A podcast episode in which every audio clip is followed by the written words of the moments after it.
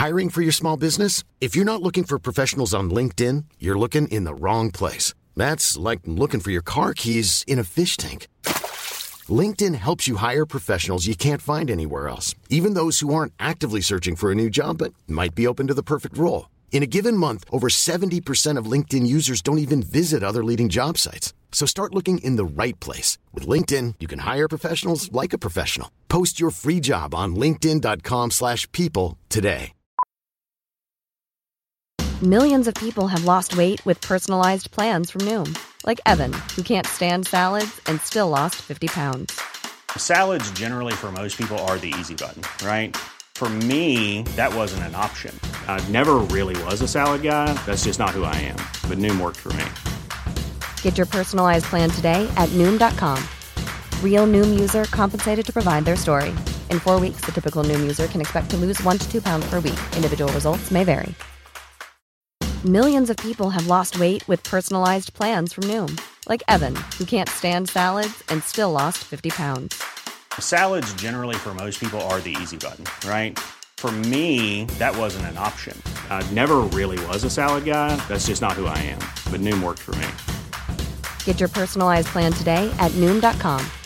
Real Noom user compensated to provide their story.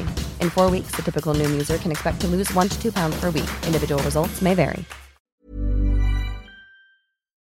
نابرابری اقتصادی ریشش کجاست؟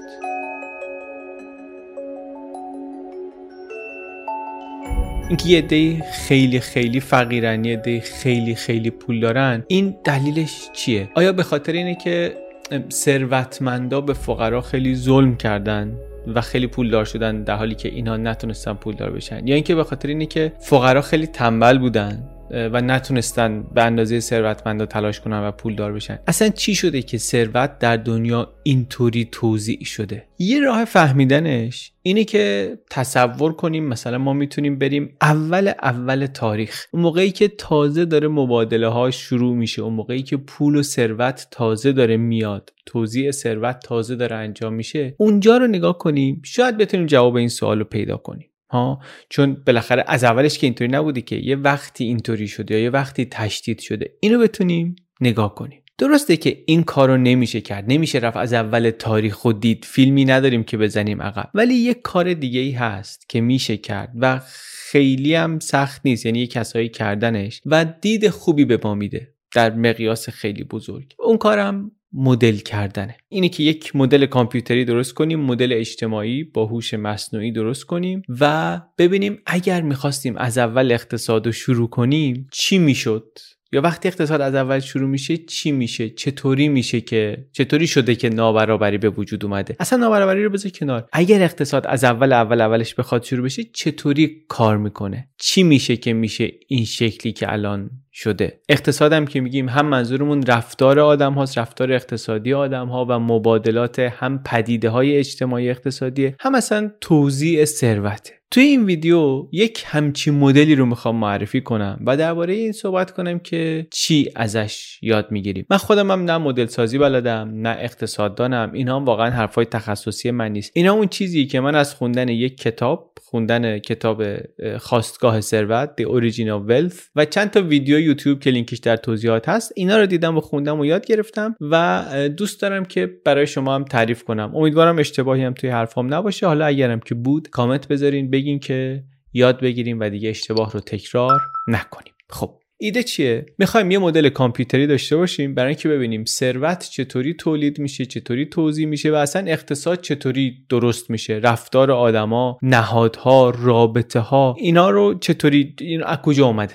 چطوری درست شده؟ مدل کردن چه جور کاریه؟ مدل کردن به قول آقای جاشوا اپستین که ما این مدل از ایشون یاد گرفتیم یه جورایی مثل نقاشی های امپرسیونیستیه. میگه این نقاشی بازار رو مثلا نگاه کنید ما میبینیمش می‌فهمیم آره یه بازاریه دکه هایی هست مردم هستن دارن میرن یا چیز می‌خرن یا مثلا گشت و گذار می‌کنن و اینا. ولی اینو فقط تو تصویر کلی می‌بینیم. اگه زوم کنیم می‌بینیم که این جزئیات نقاشی پرت و پورت صورت ندارن آدم ها. اصلا چیزیشون شبیه آدم نیست. نقاشی معروفه این نقاشی پیزاروه. ولی نکته نکتهش چیه؟ نکتهش که تصویر کلیه درسته در حالی که جزئیاتش اصلا به نظر می‌رسه یا غلطن یا پرتن یا اصلا جزئیات نداره. ایشون می‌گفت مدل سازی هم مدل خوبم. خیلی وقتا مثل همین نقاشی های امپرسیونیست است جزئیاتش ممکنه که چیز نباشن دقیق نباشن. اصلا جزئیاتش خیلی پرت حتی به نظر بیاد. ولی ولی اون کلیت رفتار رو به ما نشون میدن. تصویر کلی رو بر ما درست می‌کنن. یه مدل کامپیوتری درست کردن به نام Sugarscape سرزمین شکر.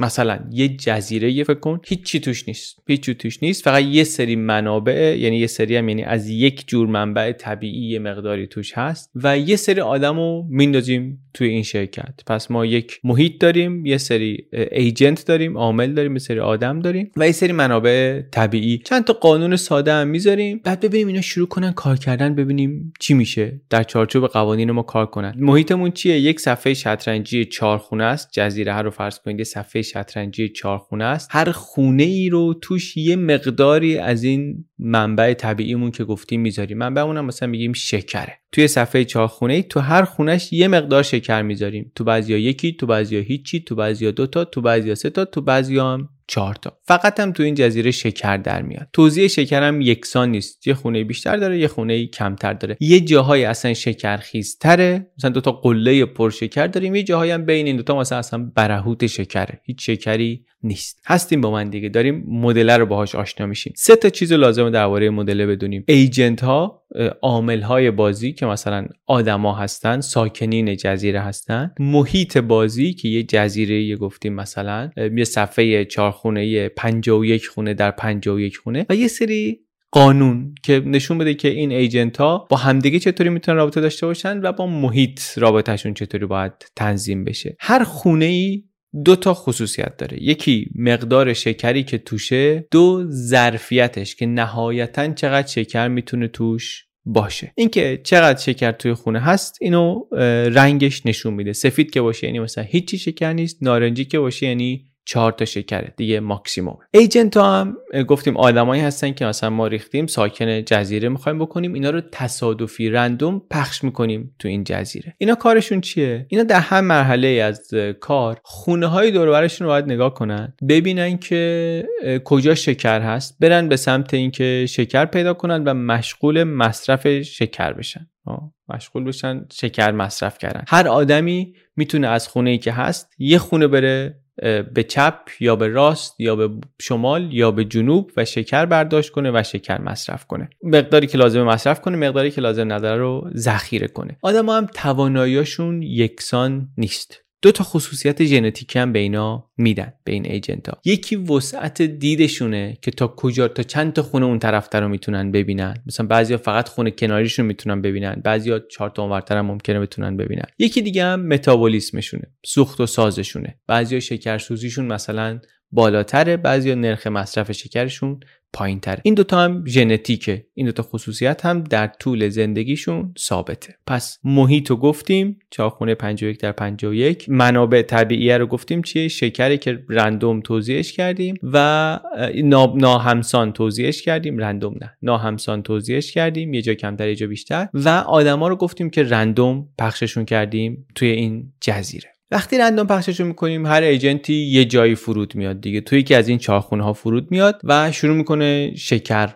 برداشت کردن. هرچی گیرش میاد اون قدری که نیاز داره مصرف می‌کنه با توجه به سوخت و ساسش. مازادش رو هم ذخیره می‌کنه. هر وقت برداشتش کم شد مصرف می‌کنه. این ایجنت ها یک ماکسیموم طول عمری هم دارن. اگر از بیشکری نمیرن چون اگه شکر ذخیرشون تموم بشه و شکر لازم داشته باشن خب میمیرن. ولی اگر بیشکری نمیرن برسن به اون نقطه پایان دیگه از کهولت میمیرن. یه مدل خیلی خیلی ساده یه دیگه. فضا تعریف کردیم امکان حرکت دادیم خونه ها رو هم از هم متمایز کردیم آدما رو هم با یه خصوصیت های ژنتیکی از هم متمایز کردیم و برو بریم. در جزئیات واقعا ربطی و شباهت زیادی به جامعه نداره دیگه. مثل همون نقاشیه. ولی ایده اینه که در رفتار کلی و به شرط اینکه به اندازه کافی تکرار بشه تعامل ها و زمان بهش بدیم رفتاری که ازش می‌بینیم شبیه رفتار جامعه است.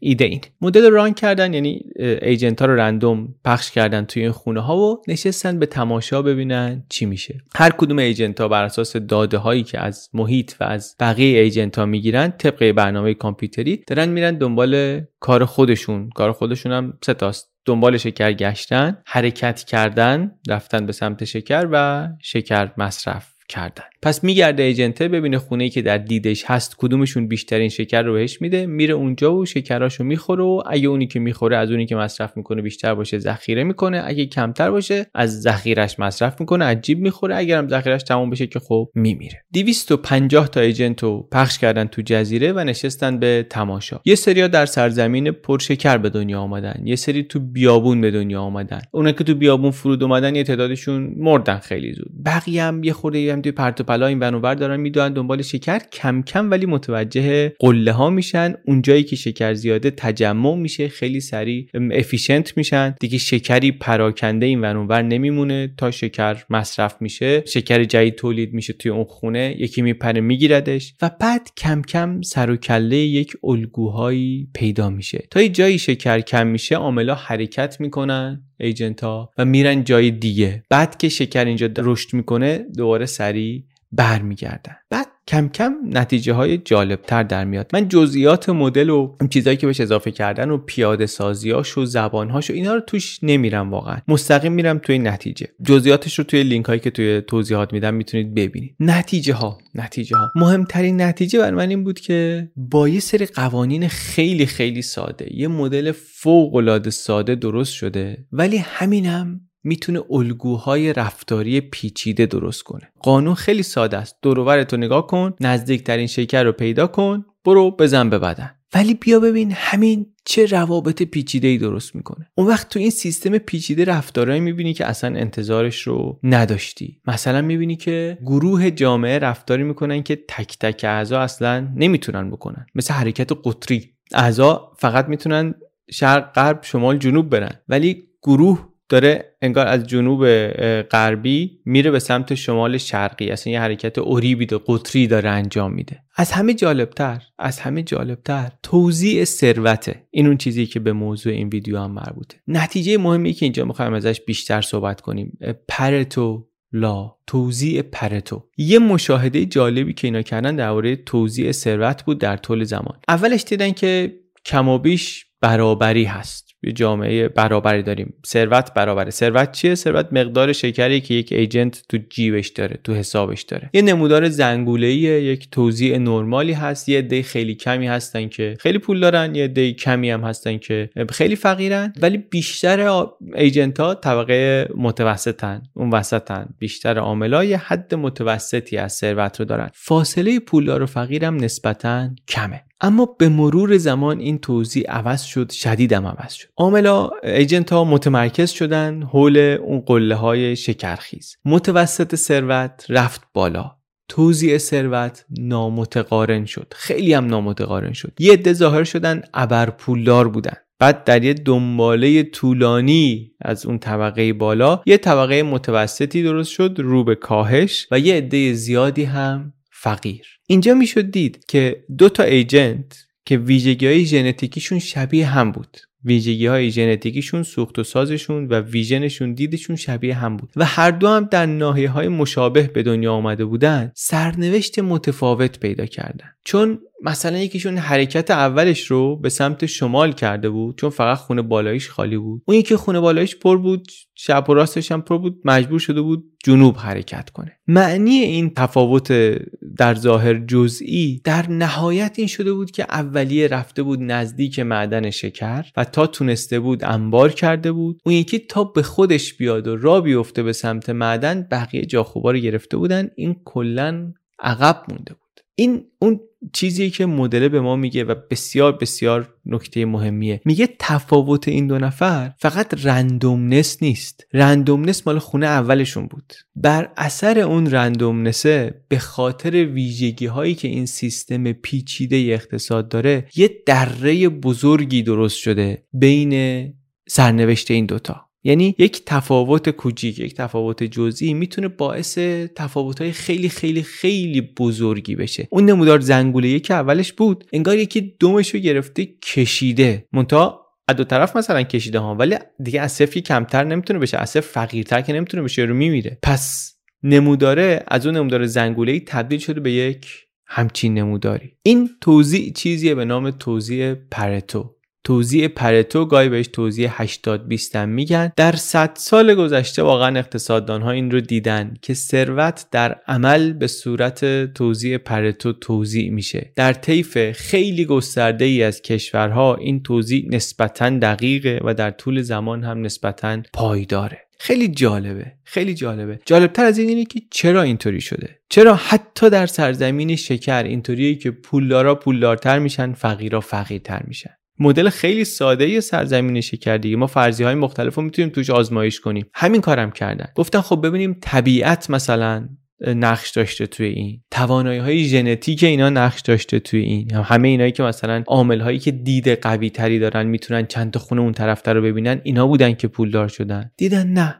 توزیع ژنتیک تصادفی بود. اگه ژنتیک تعیین کننده بود توزیع صرفت هم باید تصادفی می بود دیگه. میزان پولدار و متوسط و فقیر اینا تقریبا باید مساوی می‌شد ولی اینطوری نیست. یا مثلا فرضیه دیگه کار محیطه یعنی کار شرایطی که عاملا توش به متولد میشن. همه عاملایی که پولدار شدن اونایی که تو مناطق شکرخیز به دنیا اومدن. بازم نه. عاملا تصادفی در زمین پراکنده بودن و اگر محل تولد علت و تعیین کننده ثروت نهاییشون بود. چون توزیع عامل ها اول یک دست بود و تصادفی بود توزیع نهاییشون هم باید یک دست می‌شد. ولی اینطوری نیست. نویسنده کتاب خواستگاه ثروت از این مدل استفاده می‌کرد از یافته های این مشاهده ها استفاده می‌کرد و می‌گفت ببین اقتصاد تعادل ایستا نداره. یعنی در ایجاد فقر و در نابرابری یه عامل ساده یه علت و معلولی ساده نداریم. یک ترکیب پیچیده ای از عوامل توش دخیلن. حتی در یه دنیای خیلی ساده ای مثل سرزمین شکر حتی اونجا هم حل کردن مسئله فقر و نابرابری کار راحتی نیست. سرزمین شکر خیلی دنیای ساده ایه نمی‌تونی ازش نتایج علمی بگیری درباره مثلا نابرابری در دنیای واقعی. ولی نشونت میده که تحلیل های ساده تک علتی چقدر پرتن. چه حالا اون چپایی که مثلا میگن که فقر به خاطر اینی که ثروتمندا دارن از فقیرا سوء استفاده می‌کنن. چه این راستهایی که میگن که فقرا حتما تنبلن یا کودنن یا جفتش هستن؟ اینا معلومه که خیلی خیلی ساده کرده مسئله رو و اینا هیچ کدوم جواب درستی نیست. این مدل رو بعدا توی آزمایش های دیگه اومدن پیچیده تر کردن محصول دیگه مثلا اضافه کردن جنسیت اضافه کردن بعد اینا می‌تونستن ایجنت تولید مثل کنن مریضی می‌تونه بیاد پخش بشه. نمونه هاشو تو صفحه ویکیپدیاش ببینید. بازی نیست. یک مدل هوش مصنوعی سورس کدش رو هم می‌تونید دانلود کنید. لینکش رو می‌ذارم. اگر کسی علاقه بود می‌تونه روش کار هم بکنه. ولی تو اون مدل های پیچیده تر تو مدل های یه مقدار پیچیده تر دیدن که اصلا موجهای جمعیتی ایجاد میشه که بالا پایین میره. مهاجرت پناهنده میشن. پناهندگی به خاطر شرایط اقلیمی پیدا میشه اینا. جمعیت زیاد میشه. منابع کم میشه. قحطی به وجود میاد. کاهش جمعیت داری. رشد منابع داری. دوباره رشد جمعیت داری. و جالبتر این که وقتی این عوامل رو اضافه می‌کنن شکاف بین پولدار و فقیر حتی بیشترم میشه. خیلی با این مدل کار شده در سالهای بعد. هم پخته تر شده هم روش خیلی مطالعه شده هم رو اون مطالعه ها مطالعه شده. بر ما ولی همین کافیه به نظرم که ببینیم از این مدل در ظاهر ساده چه چیزهای زیاد و جالبی فهمیدن درباره شکلگیری اقتصاد درباره منشأ ثروت و از جمله اینکه این رو هم بعدا نشون دادن به ما که فقر و نابرابری در سیستم پیچیده چطوری ایجاد میشه. یه چیز دیگه هم که میشه بهش فکر کرد اینه که ما اینجا چی داشتیم؟ یه سری قوانین خیلی ساده ای داشتیم و دیدیم با این قوانین خیلی ساده یه سیستم پیچیده درست شد که شاید از اول انتظارش رو نداشتیم. حالا اگه یه سیستم پیچیده ای مثل بازار سهام رو برداریم و بهش نگاه کنیم مطالعهش کنیم می‌تونیم بریم اون قوانین ساده ای رو که تعریفش می‌کنن در بیاریم. اینها از جمله کارهایی که در Artificial Social Life انجام میدن. من در قالب یک مثالی در کتاب خواستگاه ثروت بی پلاس بهش برخوردم. خیلی برام جالب بود. سعی کردم در حدی که خودم با فهم ناقص خودم می‌فهمم. برای شما هم تعریفش کنم. اگر کنجکاو شدید لینک های توی توضیحات رو حتما ببینید. اپیزود خواستگاه ثروت بی پلاس رو هم بشنوید و از اون مهمتر و کاملتر کتاب The Origin of Wealth رو هم ببینید. منشأ ثروت یا خواستگاه ثروت. دم شما گرم.